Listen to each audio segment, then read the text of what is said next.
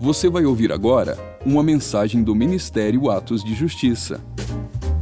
Para mais conteúdos como esse, siga o nosso perfil aqui na plataforma ou acesse o canal Atos de Justiça no YouTube. Aproveite e siga-nos também em nossas redes sociais. Que Deus te abençoe poderosamente. E lembre-se, viva todos os dias da sua vida por causa daquele dia. Efésios 4, versículo 7. Nós vamos falar hoje sobre os cinco ministérios.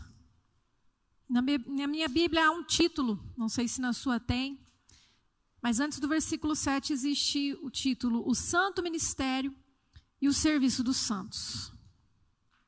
Versículo 7. E a graça foi concedida a cada um de nós, segundo a proporção do dom de Cristo.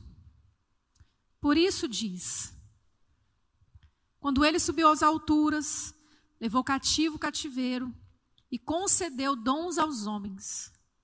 Ora, que quer dizer subiu, senão que também havia descido até as regiões inferiores da terra?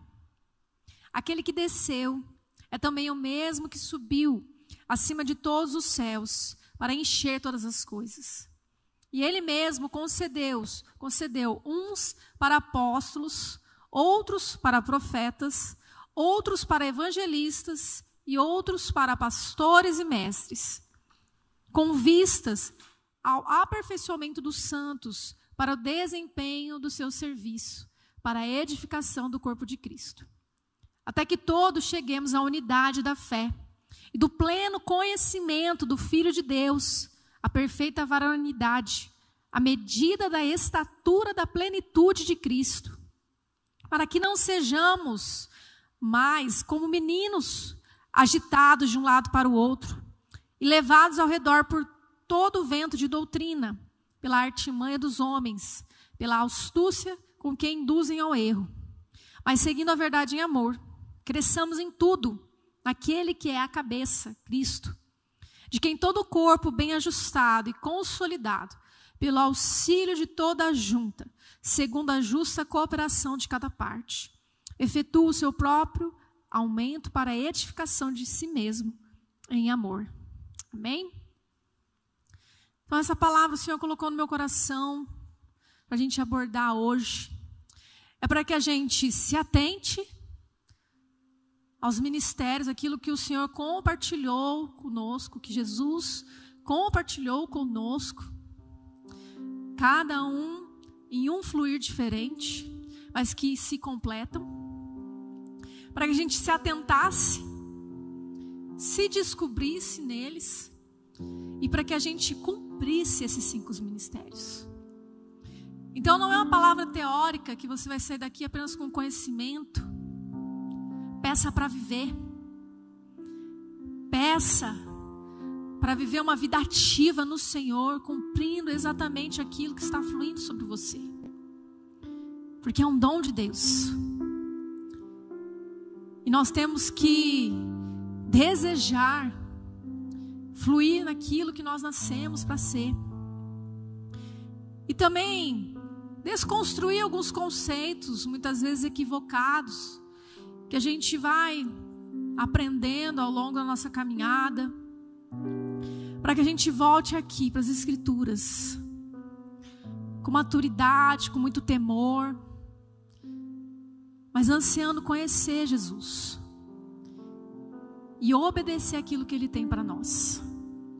Então eu quero falar para você que ministério, talvez você tenha algumas concepções, mas o Senhor me deu a seguinte ilustração sobre Josué e Moisés. Josué era ministro de Moisés. Ele estava ali para dar apoio, para servir. Então, existe até essa palavra que fazia com que Moisés, com Josué fosse realmente tido como um ministro. E nós vemos que quando Moisés subiu ao monte para estar face a face com Deus, Josué estava ali no pé da montanha, aguardando. Enquanto ali, né, o mestre, aquele que ele seguia, aquele que ele honrava, aquele que ele apoiava, estava ali tendo um momento de revelação, um momento de glória, de conhecer a presença. Josué estava ali buscando estar perto. Ele estava só no pé, enquanto Moisés estava no, alto. Josué estava ali. E há esse momento em que Moisés já não estava mais. Ele já tinha sido o quê? Levado aos céus, recolhido. E houve esse momento de abatimento em Josué. E o Senhor o animou. Falou: "Não, seja forte, seja corajoso, não te mandei, não te mandei eu. Vá, cumpra. Medita na palavra de dia e de noite, seja forte e corajoso. E ministério é isso. O nosso mestre, ele está aos céus, à direita do Deus Pai Todo-Poderoso, face a face com o Senhor, com o Pai, no lugar de glória, de revelação, céus. E nós estamos aqui nessa terra Nós ainda não compreendemos o que está acontecendo lá. Mas nós estamos aqui para cumprir o chamado de Jesus. E Ele nos deu o Espírito Santo como esse auxiliador, esse encorajador, que nos fala todos os dias: ei, seja forte e corajoso, cumpra o ministério pela qual Deus te enviou. Talvez você esteja aqui e fale, pastora, eu não desempenho ministério nenhum, porque nunca Deus falou comigo. Eu tive essa uma experiência, ele falou, eis que te digo, né? Ou alguém veio um profeta e falou de forma clara para mim, ei, se você desejar ouvir a voz do Espírito Santo, buscá-lo todos os dias e vencer as suas fraquezas e temores, sabendo que você tem o Espírito Santo que todos os dias fala, seja forte e corajoso. Se levante, ei, vá, cumpra, medite nas Escrituras de dia e de noite. E você vai ser próspero naquilo que o Senhor te chamou para a sua missão. Então, com essa ilustração, eu começo também dizendo para você que ministério é sobre servir. Jesus, ele nos ensina que ele não veio para ser servido. Ele não veio em carne para ser servido por homens, ele veio para servir e dar a sua vida em resgate de muitos. Ministério é serviço. E é o, de, é o nosso gastar a nossa vida para que pessoas sejam resgatadas para Jesus. Quem está entendendo? E existe esse momento que nós temos que nos perguntar: no que eu posso servir? No que eu posso servir? E não pense que você está servindo apenas a pessoas, você está servindo a Jesus. Quando a gente fala dos cinco ministérios, sobre encargos, funções, a gente tem que ter como primazia, prioridade no nosso pensamento, é que você está fazendo para Jesus para Ele. E através disso, tocando vidas. Mas Ele é o alvo, Ele é o foco. E isso também vai nos exigir maturidade e responsabilidade. Jesus é o nosso modelo em tu, tudo. E nós sabemos que existe esse momento em que ele iniciou seu ministério aos 30 anos. Nós sabemos que na lei existia essa idade, 30 anos, para se desempenhar o ministério de serviço na adoração. Isso quer dizer de uma maturidade, de uma responsabilidade, de uma condição, não mais uma idade hoje, mas de uma condição de realmente desempenhar aquilo com fidelidade, com responsabilidade, com temor não como crianças. Jesus não foi para uma cruz sendo uma criança. Foi um homem que foi para a cruz.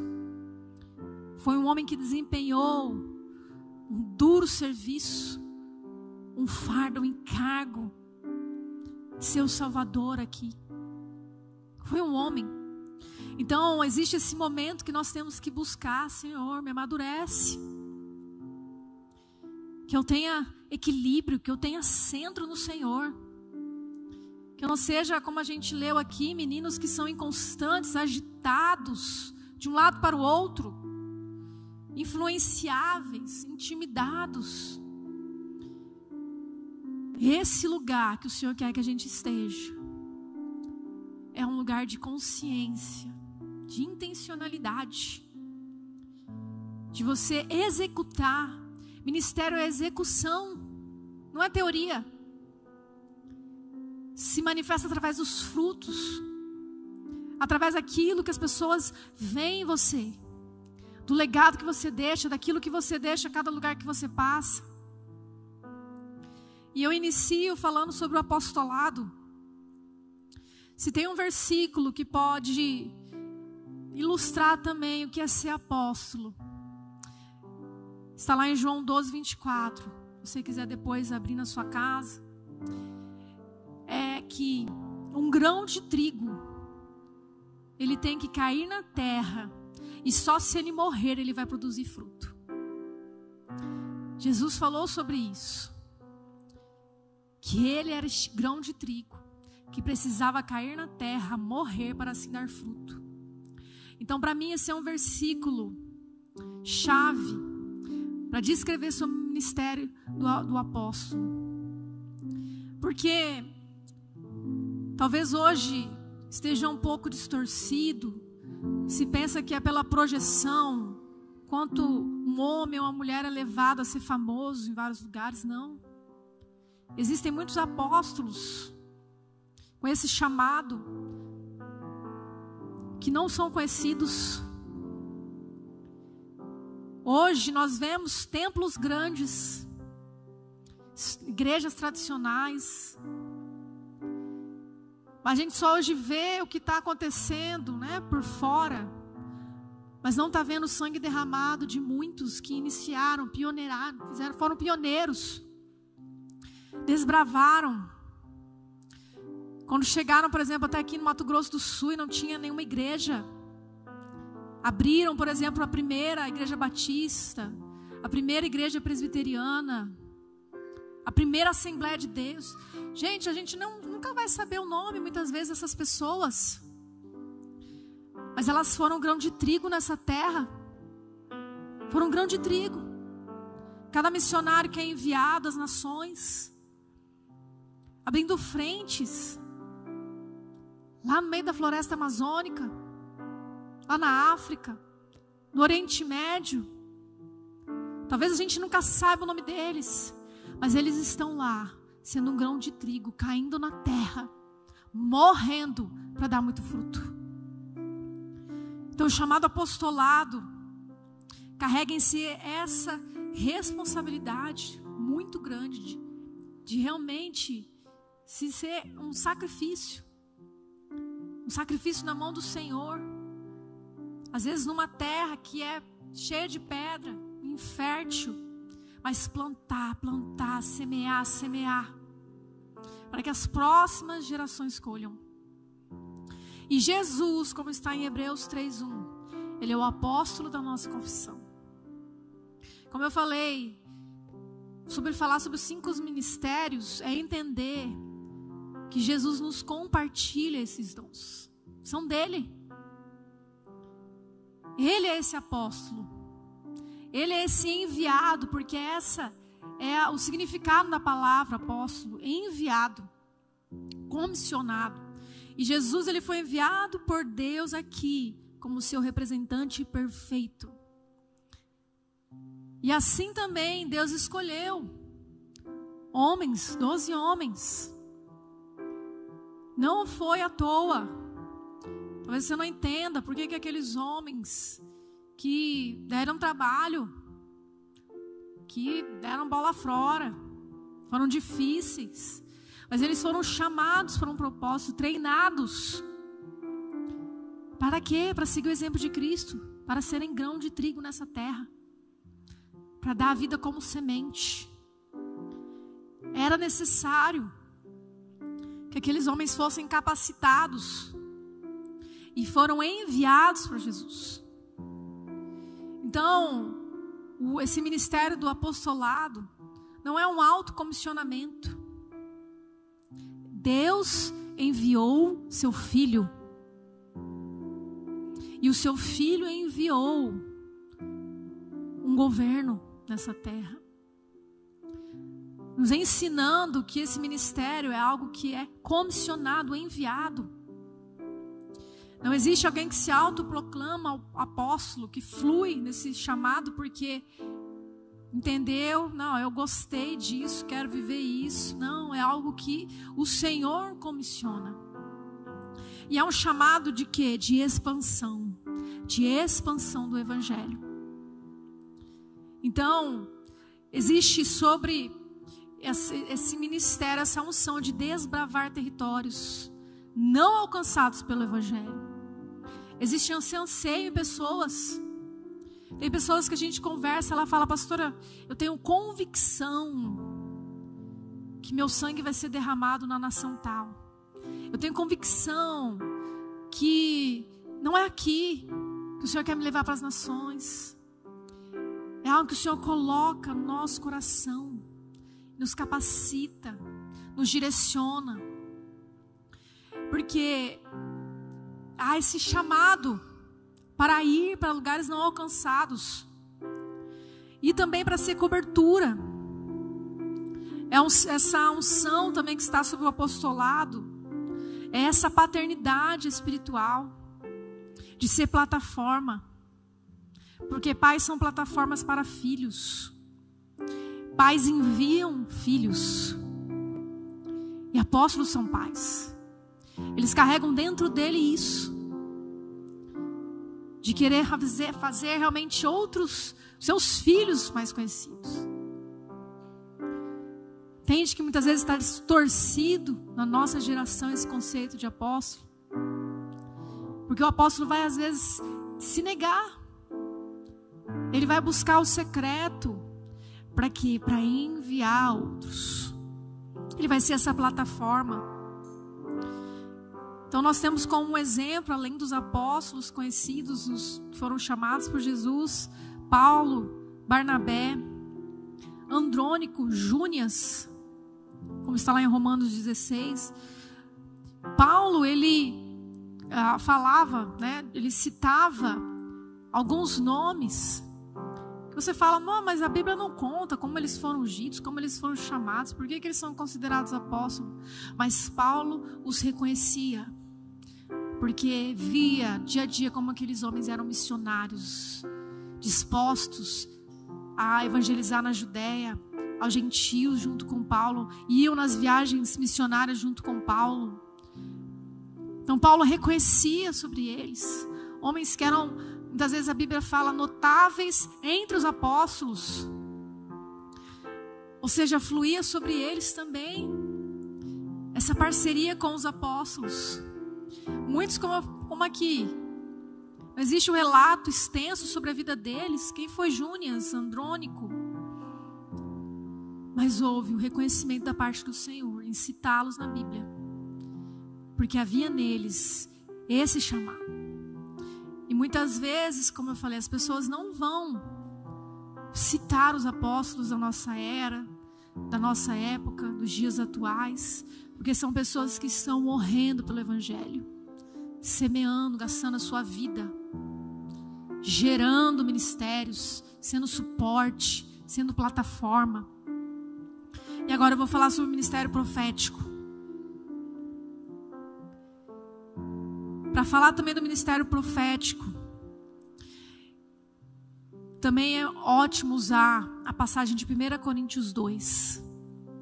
Porque em 1 Coríntios 2 fala sobre a diferença do homem natural para o homem espiritual. Que nós devemos ter a mente de Cristo. Porque naturalmente nós não vamos discernir nada. O homem natural não entende as coisas de Deus. E o ministério profético ele carrega esse andar no sobrenatural. Esse andar ter uma vida em espírito. Essa profundidade e maturidade espiritual. Se você vê alguém que se apresenta como um profeta e ele é raso, ele não é. Porque o verdadeiro profeta, ele é profundo. Ele é estudioso nas palavras, na palavra, em conhecer a Cristo. Ele carrega também uma maturidade espiritual. O profeta não é aquele, eis que te digo, eis que te digo, eis que te digo, o tempo inteiro mas é aquele que com maturidade, no tempo certo, libera a palavra profética. E nós sabemos como está lá em Amós 3:7, que o Senhor revela um pouco dos seus planos aos profetas, ele revela o segredo aos seus servos, os profetas. Então, desde o Antigo Testamento nós vamos ver que existem pessoas separadas por Deus para desempenhar juízo, para falar a, sobre aconselhar, sobre exortar, para trazer revelações para uma nação, para um povo. Então são pessoas que carregam discernimento. São pessoas que buscam sabedoria. E mais do que isso, aquelas que buscam ter um caráter correto santo, limpo. Porque Deus não é menino que compartilha os seus segredos a um coração dividido, a um coração inconstante, a um coração impuro. Deus é santo. E se ele compartilha algo com alguém, é porque essa pessoa é forjada nele e tem um caráter que vai saber guardar, lidar com as preciosidades de Deus. Então, o ministério profético também vai ser um lugar onde pessoas vão ser forjadas no caráter, na escola do deserto. João Batista, ele tinha autoridade para falar: ei, raça de, viva, de víboras. Ele não era vencido pela intimidação, mas ele foi forjado ele foi separado. Ele foi consagrado. A vida dele seguiu uma linha. Pelo contrário, nós vemos sobre Sansão. Ele nasceu separado. Havia sobre ele uma consagração. Mas ele tinha um caráter reprovado. E nós também vemos sobre Samuel. Samuel, ele foi, ao mesmo tempo que profeta, sacerdote e juiz. O ministério profético carrega essa responsabilidade, essa maturidade. São pessoas que o Senhor vai estabelecer em governos, em altos lugares, em altas patentes. E Jesus, ele foi chamado de profeta. Nós vemos que quando ele tem a entrada triunfal em Jerusalém, muitos o reconheceram como profeta. E existe um momento lá em Lucas 7,16, que é quando ele ressuscitou o filho da viúva de Naim. E naquele momento, o clamor, houve um temor, que, fez, que fizeram com que as pessoas tivessem um clamor, reconhecendo que ele era profeta. Naquele momento, todos que viram aquele poderoso milagre de ressuscitar aquele jovem, eles entenderam: o silêncio de Deus acabou. O silêncio de Deus acabou. Deus está trazendo um profeta no meio de nós. Porque 400 anos houve um silêncio. Nós sabemos bem que houve esse silêncio antes da vinda de Jesus. Mas quando houve o ressuscitar desse jovem, o filho da viúva de Naim, muitos se prostraram a Jesus reconhecendo que ele era profeta. De que Deus tinha enviado um homem ali para fazer sinais poderosos, para falar. O povo ansiava pelo falar de Deus. E nisso eu quero dizer que profetas são homens e mulheres que tocam uma geração. Que tocam uma geração. Nós falamos sobre Samuel. E Samuel tinha uma casa de profetas em Ramá.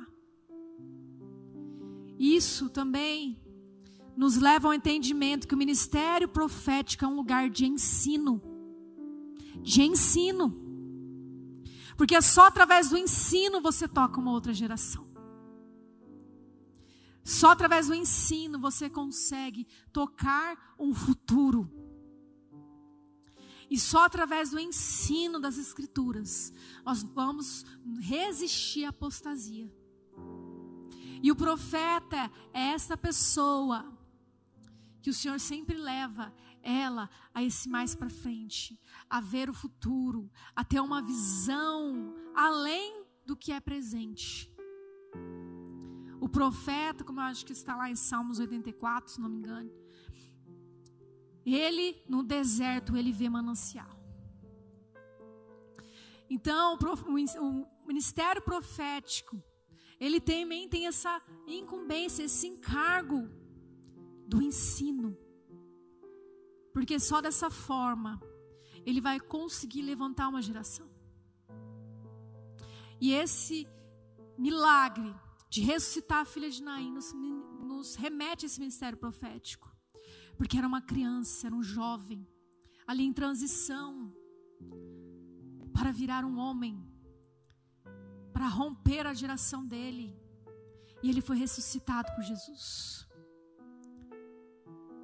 Se nós queremos realmente investir na geração 21, nós temos que levantar a nossa voz profética. Os profetas têm que se levantar neste tempo, intercederem, orarem, clamarem buscarem no Senhor direção, atos proféticos. Porque através do ministério profético, a próxima geração é tocada, amém? E há também exemplos na Bíblia, nós sabemos. Elias, Eliseu, Amós, Samuel, Oséias, mas também existe profetas na, na Bíblia que talvez você nem saiba que ele tinha um ministério profético. E Davi, ele era um profeta. No sermão de Pedro, em Atos 2, ele menciona sobre esse ministério profético que Davi tinha.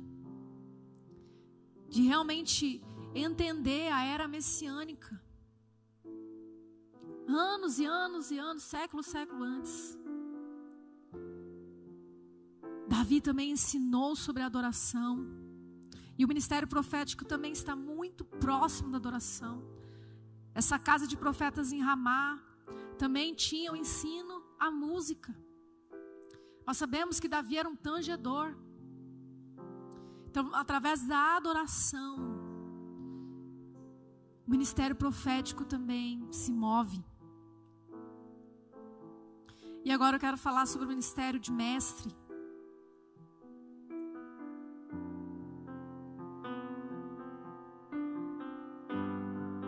Se tem também um versículo que, para mim, descreve o ministério de mestre, é o que está lá em 1 Pedro 3,15. Sobre nós respondermos com mansidão e temor a qualquer que vos pedir a razão da esperança. Porque o chamado de mestre é aquele que procura respostas. Nós temos um pastor na nossa igreja que é mestre, pastor Dinho. E ele é esse homem que procura respostas da parte do Senhor sobre o nosso tempo, sobre os últimos dias.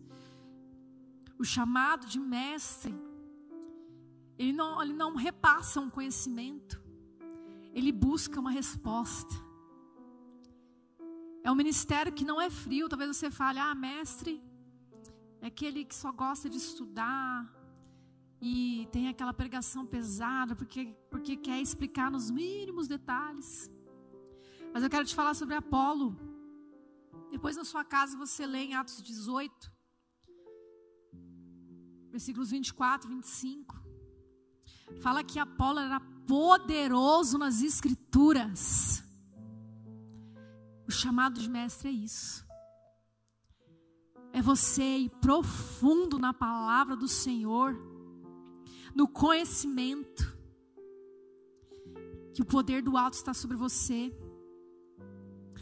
E ele era fervoroso de espírito, Apolo. E ele tinha um ensino com precisão. Esse é o chamado de mestre.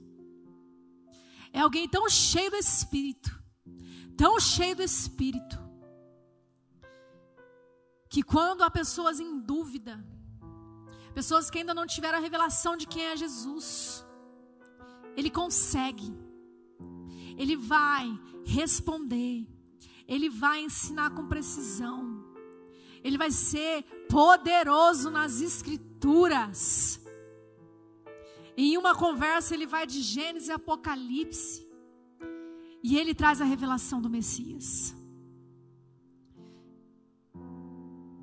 Porque, como está lá também em Atos 18, falando sobre Apolo, ele provou aos seus ouvintes através das Escrituras, que Cristo é o Senhor. O chamado do Mestre. É isso que age no nosso coração.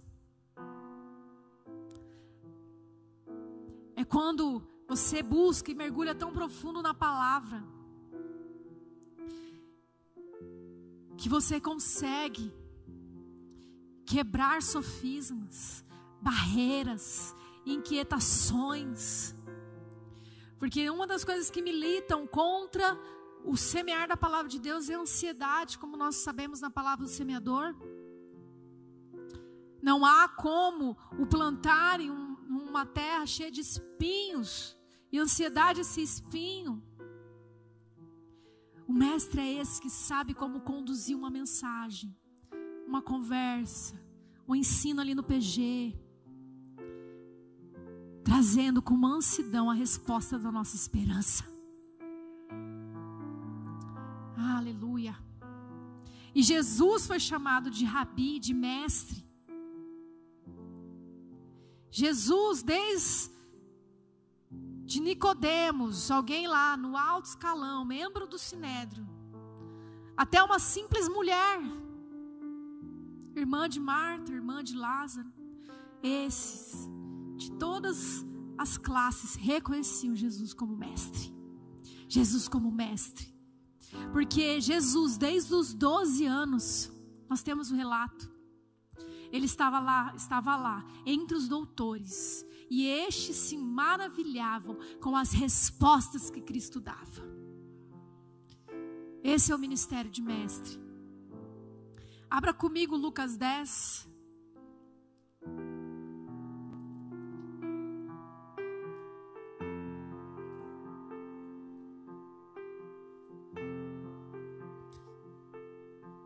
Nós vamos ler o versículo 39.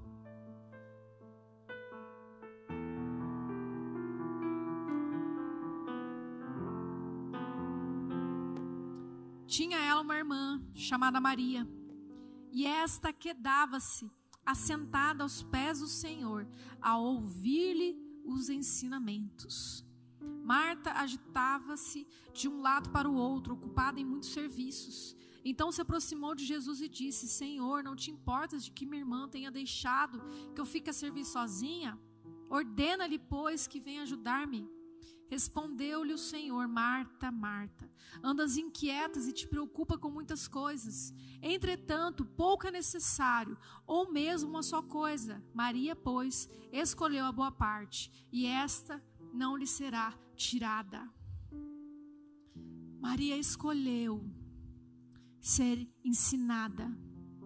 Ela reconhecia o ministério de mestre de Jesus.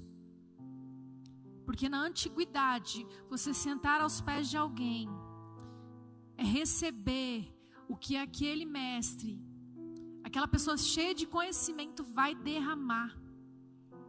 Então havia essa cultura, eu vou sentar mais perto, vou sentar aos pés, para que tudo aquilo que ele tem derrame em mim. Então, o sentar aos pés de Jesus é para aprender nele, é para encontrar as respostas nele, é para ter um banquete espiritual. E é isso que ele falou, essa é a melhor parte. Essa é a melhor parte para o dia de hoje. Que a gente possa ter sede pelo banquete espiritual de Jesus. De receber dele todo o ensino, todo conselho, toda revelação.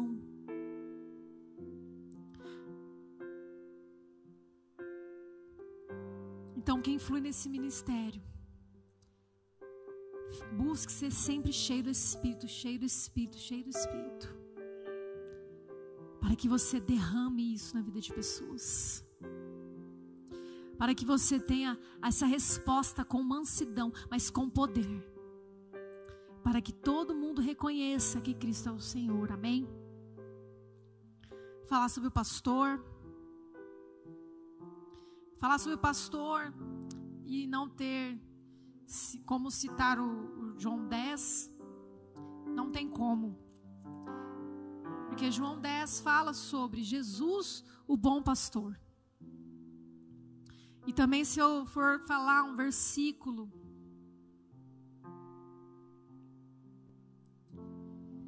que cite o que é o chamado pastoral, é João 10, 11. Eu sou o bom pastor, o bom pastor dá a vida pelas ovelhas. O chamado pastoral é marcado por uma vida de entregas. Porque não há como você ser pai de uma multidão sem você dar o seu Isaac. Então eu posso falar com propriedade sobre isso. Porque ô vida de entrega que eu tenho, hein? Glória a Deus. o pastor entrega seu tempo. O pastor entrega seu egoísmo. O pastor entrega sua finança. Pastor, estou com frio. Ah, toma aqui o casaco. Pode levar. Não, precisa nem devolver presente. O pastor entrega, entrega, ele se doa. É uma chamada de entrega. Então, se há uma raiz de egoísmo no teu coração, e você é alguém que está desempenhando isso, através de um PG, através de um lugar onde você pastoreia vidas, vai tratar essa raiz porque é um lugar de serviço e de entrega. Não cabe egoísmo, não cabe indiferença, menosprezo, altivez, orgulho. Não é um lugar. Convém você tratar primeiro essas situações da sua vida e depois se entregar a esse chamado, resolver antes. Porque senão você vai ferir ovelhas. Porque todo aquele que age no cuidado de vidas pelo interesse próprio é mercenário, como diz aqui João 10. O mercenário ele cuida de ovelhas por interesse. E quando vem o lobo, que são os demônios, ele deixa. Ele deixa. Um falso pastor é aquele que é ladrão, como também está aqui em João 10, ele vem para roubar, matar e destruir. É aquele que, como eu falei, não tem o interesse em zelar, em cuidar. Porque ser pastor é zelar por vidas com o zelo de Deus. Com o zelo de Deus. E o zelo de Deus nós sabemos lá, em João 3,16, que ele entregou seu próprio filho para que eu e você não pereçamos. Ele entregou para que eu e você tenhamos vida eterna. É uma vida de entrega. O zelo de Deus fez ele entregar o filho. E o zelo do filho fez ele se auto-entregar numa cruz. Então é o zelo de Deus. É um lugar que é para, pessoas que têm temor. Porque assim como está lá em Hebreus 13, 17, que nesse chamado é como se você gemesse por essas vidas, como alguém que vai prestar contas. E de fato haverá prestação de contas. Então é um ministério que carrega em si esse temor, esse zelo, essa responsabilidade, porque você vai nutrir, nutrir. Essa figura do pastor cuidando da ovelha, a gente também vê no Antigo Testamento. E era aquele que é guardião. E é aquele que leva, apacenta, leva ao pasto verdejante, as águas tranquilas, que dá alimento, que dá água. E o pastor, ele tem que saber o caminho do manancial de águas vivas. Porque o pastor apenas conduz a Jesus. Mas ele tem que conduzir. Muitas vezes há engano, porque pessoas estão apenas conduzindo a elas mesmas. Mas a gente não passa de cisterna. Existe um manancial. E o pastor é esse que leva ao manancial. Porque é Jesus que vai nutrir. O pastor é esse condutor, esse guardião, esse resgatador, que não deixa dispersar e que onde dispersa, ele busca. Porque ele zela como se fosse prestar contas. Há no chamado pastoral dentro do coração ardendo, o dever de proteger e servir. E há também, no chamado pastoral, acolhimento. Sabe por que as pessoas procuravam Jesus na hora da dor? Porque Jesus se importava. Você não vai atrás de uma pessoa que não se importa com você. Você não vai compartilhar suas dores com alguém que não se importa. E todo pastor, a ovelha vai seguir, porque sabe que o pastor se importa. Então, o ministério pastoral também é um lugar de acolhimento, é um lugar de importar, de chorar junto, de compartilhar. Eu até brinco, né? O, como que é a diferença entre os gabinetes, né? Quando você vai no gabinete com o pastor, ele até chora com você. Fica tão compadecido, fica... Tive que treinar muito as minhas emoções, né? Para ouvir as histórias. Né? Porque o pastor se envolve, ele acolhe, ele recepciona você. Ele quer dar um jeito, ele quer resolver, ele quer ir além dos limites dele.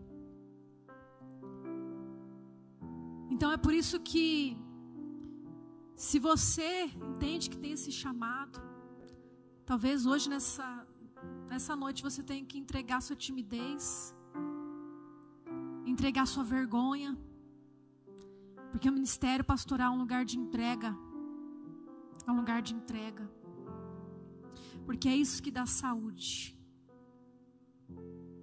É, é isso que dá saúde às pessoas. Nós sabemos, né? Tem aqui a Bel, que é psicóloga. Que a psicologia, ela é o que? É o ouvir, né, Bel? Tá ali para acolher, para recepcionar aquela história, para que aquela pessoa tenha uma saúde emocional. Mas o pastor é aquele que vai zelar pela saúde espiritual das pessoas. Então ele vai acolher, ele vai te mostrar o caminho a Jesus, a fonte, para que você tenha saúde. E eu quero falar do evangelista. O evangelista, talvez você nunca tenha ouvido isso, ou tenha ouvido agora, né, no Cartas Vivas. Mas eu falo, todo evangelista, ele é um intercessor. Pode ser que intercessores não sejam evangelistas, mas todo evangelista é intercessor. Porque o evangelista ele representa Deus a alguém. E essa representação, o entrar numa brecha, é o lugar de um intercessor. E também se tem um versículo que para mim define evangelista, é 2 Coríntios 5:20, que fala que nós somos embaixadores em nome de Cristo, como se Deus exortasse por nosso intermédio. O evangelista é esse representante de Deus, naquele lugar, naquela praça, naquela faculdade, naquela rua, naquela casa. Ele está ali na condição de embaixador. E nós sabemos que embaixador é alguém cujo governo maior lhe concede a ele uma autoridade para representá-lo em outra pátria. E o evangelista carrega essa responsabilidade de representar aqui na terra Deus. E é por isso que todo evangelista tem que ser um intercessor. Se você não gosta de orar, mas fala, pastor, eu quero ir para a rua, quero panfletar, eu quero falar do amor de Deus. Mas se você não tem uma vida de oração profunda, tem algo errado. Tem que aprender primeiro a vida da oração. E é por isso que, talvez você não conheça, mas nós temos uma frente de evangelismo na juventude, que é o Cartas Vivas. Mas é um lugar de treinamento. É um lugar de ensino. Porque existe uma responsabilidade para ir para a rua. E existe essa consciência porque a gente quer ir e realmente frutificar para Jesus. Com entendimento e principalmente conhecendo o caráter de Deus. Porque para você ser representante de algo, você tem que conhecer bem o que você está representando. Alcimar é representante de vendas, né, de uma empresa, né? Você conhece bem o, a missão, os valores, né? Toda a estrutura da empresa. Você estudou bastante, né, Alcimar? Como que você quer ir para a rua sem entendimento das escrituras? Sem conhecer a missão de Jesus? Sem conhecer os princípios celestiais? Se você está representando o Senhor aqui na terra, você conhece os princípios de Deus? o caráter de Deus.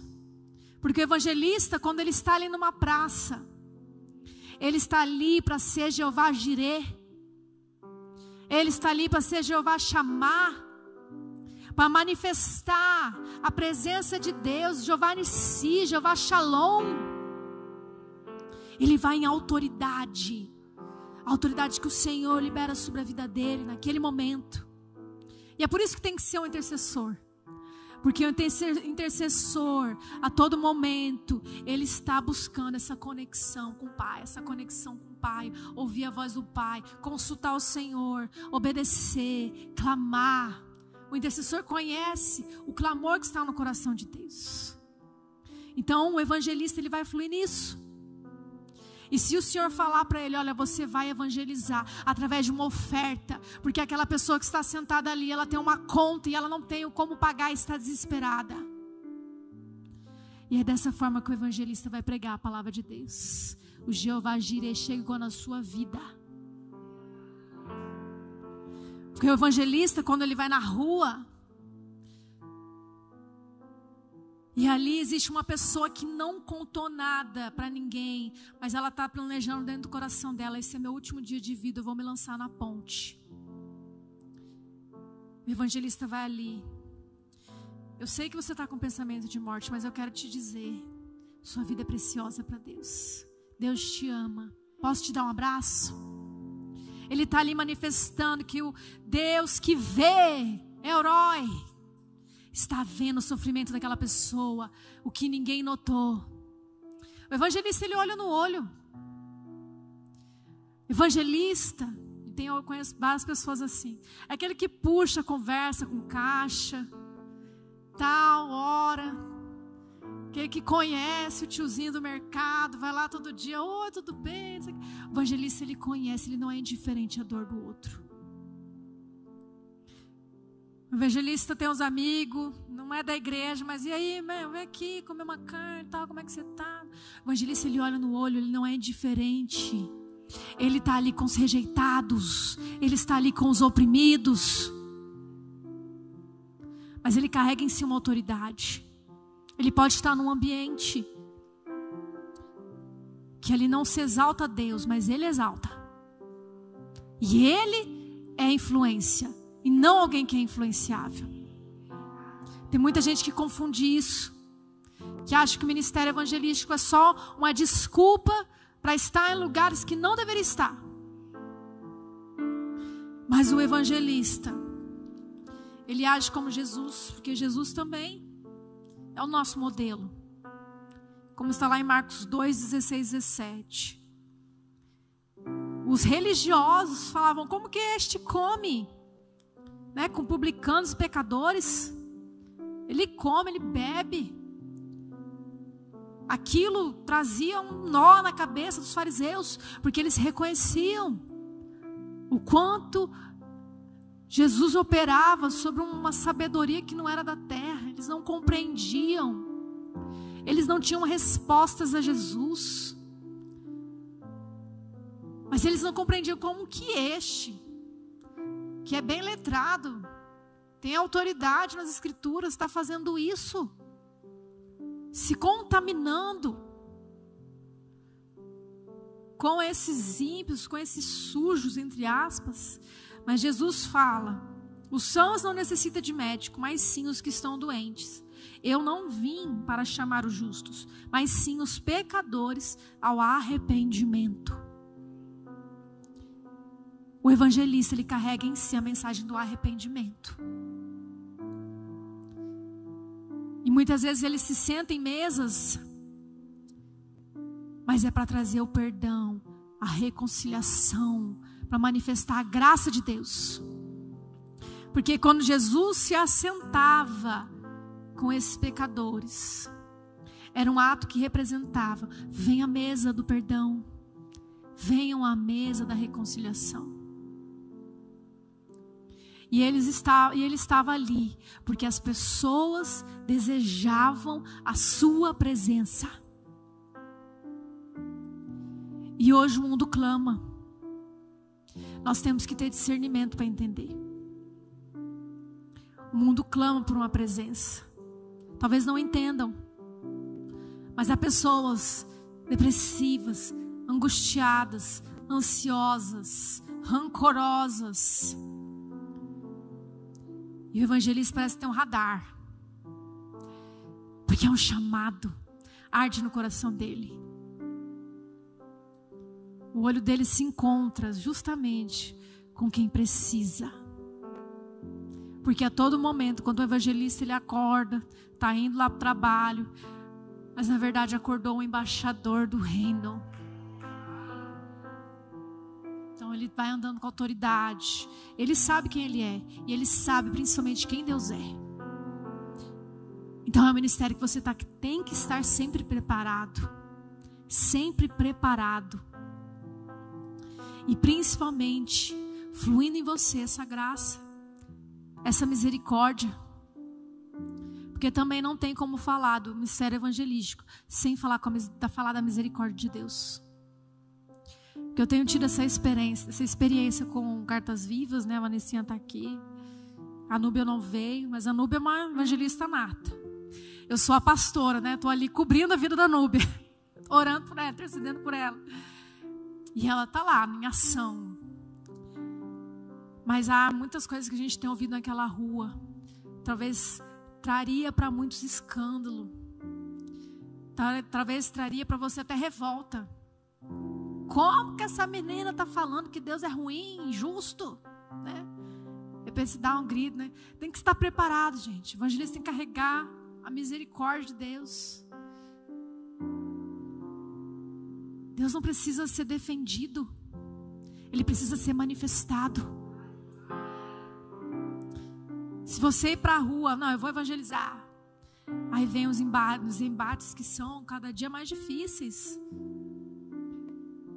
Que Deus não existe, Deus é ruim, Deus não ama. Porque Ele permite injustiça. É cada pergunta, é cada conceito que você se depara ali. Que você tem que agir com misericórdia e manifestar o poder de Deus, mais do que uma explicação. É justamente isso, é trazer a pessoa esse entendimento. Como que eu o tempo inteiro aqui malhei ela, quanto tempo inteiro aqui falei mal de Deus e ela ainda continua conversando comigo. É trazer essas interrogações, interrogações. Até que o verdadeiro arrependimento venha ao coração daquela pessoa. É você trazer a graça, o perdão, a reconciliação. E outros exemplos na Bíblia, temos o Felipe. Está lá em Atos 8, depois você faz uma leitura em casa. Ele anunciou Cristo em Samaria com sinais. Anunciou Cristo ao eunuco Eutíope com maravilhas. O ministério do evangelista, ele também vai se manifestar com sinais e maravilhas. Com sinais e maravilhas. Então há momentos também que há necessidade ali que Jeová, chama, Jeová Rafá se manifeste e você chegue uma pessoa e fale: Você está com uma dor em tal lugar?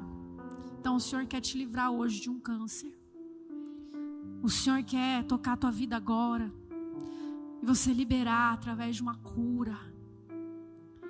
Gente, muitas pessoas verão a glória de Deus, serão quebrantadas através de uma cura, desse sinal da parte de Deus, e assim que os apóstolos andavam, eles curavam, libertavam.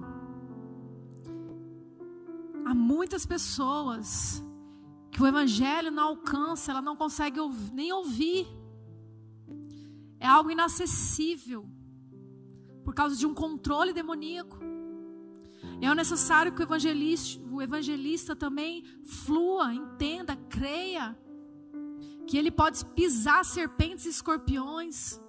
É por isso que também no Cartas Vivas eu falo sobre isso. Você quer ir para a rua, mas vai tratar as suas brechas. Que ao invés de você, né, bater nos demônios, eles vão bater em vocês. Como já no caso aconteceu aqui, né, relatado em Atos, né? Então vai consertar primeiro as suas brechas, né? Vamos aqui. Vamos tratar essas áreas aqui na sua vida. Porque é real, o embate é real, a opressão é real. E ali nós estamos falando, né?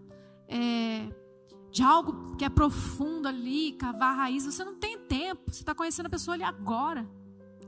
Mas às vezes você lidar ali, você se opor, resistir, o maligno que está ali rondando aquela vida, para que ela não ouça, para que ela não discirna. Então também é um chamado para pessoas que estão alinhadas, alinhadas. Porque há muitas pessoas, e às vezes a gente até vai conhecer, pastora fulano de tal, ganhava vida, ganhava vida, ganhava vida. Mas hoje está lá, voltou para as drogas. Hoje está lá, divorciou, está bebendo, virou alcoólatra.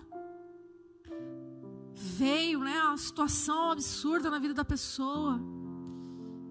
E muitas vezes a gente não entende a responsabilidade de fluir no ministério. Então, o evangelista é um lugar para pessoas alinhadas. Alinhadas. Porque a batalha na rua é real. Você está muitas vezes pisando numa praça onde há derramamento de sangue, onde há imoralidade. Em que, é, que é necessário você ter discernimento, agir com sabedoria, usar o tempo a teu favor. E agora, para encerrar, eu quero que a gente leia Atos 4.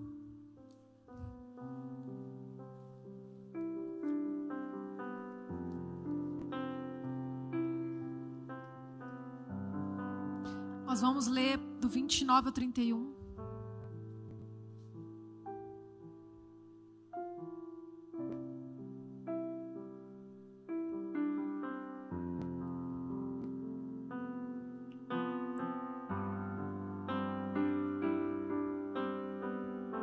Agora, Senhor, olha para as suas ameaças e concede aos seus servos que anuncie com toda a intrepidez tua palavra enquanto estendes a mão para fazer curas, sinais e prodígios, por intermédio do nome do teu santo servo Jesus. Tendo eles orado, tremeu o lugar onde estavam reunidos. Todos ficaram cheios do Espírito Santo e com intrepidez anunciavam a palavra de Deus. Amém? Eu quero que só a Bel venha. Vem ficar Bel e Lucas. Vem.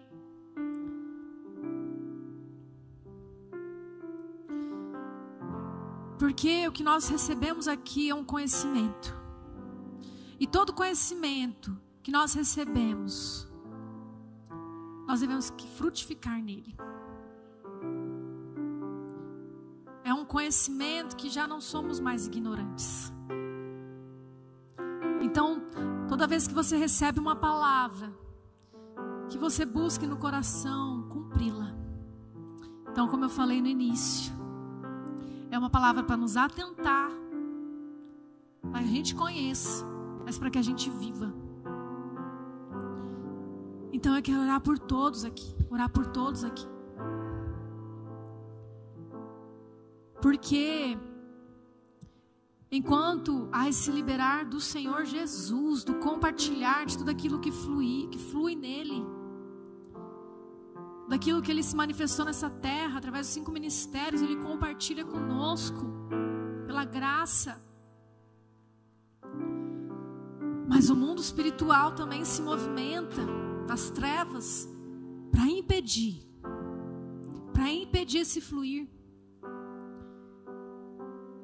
Porque realmente, se todos, todos, não apenas aqueles que estão numa liderança, investido num cargo, se todos, se todos, as igrejas de Deus espalhadas pelos quatro cantos da terra, soubessem do seu ministério e fluíssem nele, em ousadia e coragem, intrepidez, esse cenário que nós vivemos hoje seria diferente. Não haveria cadeiras nos templos para suportar vidas e vidas e vidas sendo impactadas pelo amor de Jesus, resgatadas. Mas muitas vezes Pessoas são paralisadas nos seus ministérios pela intimidação, pela timidez, pela vergonha. E é isso que nós precisamos agora, com toda a sinceridade do coração, nos apresentar para o Senhor e falar: Pai, eu quero sair dessa caverna. Quero sair dessa caverna. Quero sair desse lugar onde eu estou me escondendo. Esse lugar de paralisia. Porque Josué é esse nosso maior exemplo sobre o que é ser ministro, o que é desempenhar um ministério nessa terra. Ele teve seu medo de, né, teve seu momento de medo, de covardia, de timidez. Mas o Senhor falou: seja forte e corajoso, seja forte e corajoso. Eu te mandei. Você tem a palavra. Medita nela, se fortalece nela. Seja obediente. E você vai levar essa geração para a terra prometida. Hoje nós, como novos Josué, entre aspas, como nós estamos guerreando para levar pessoas para a eternidade com Cristo. Nos acovardando? Não é mais o tempo de timidez. Não é mais o tempo de medo, de insegurança. Hoje nós sabemos a responsabilidade que carrega cada um desses ministérios. Nós entendemos, nós nos identificamos. Não há como você não ter se identificado com algum desses pontos, e há talvez mais de um, porque muitas vezes haverá na nossa vida algo, um ministério que vai fluir, que vai ser aceso, fortalecido, mas tendo ali um outro complementar. Então é natural que às vezes vamos nos identificar com outros ministérios, não apenas com um mas é necessário um posicionar. Um posicionar. Então eu quero orar por você. Pode ficar em pé, por favor. Por ativação. por essa libertação do medo, gente. Todos esses ministérios carregam em si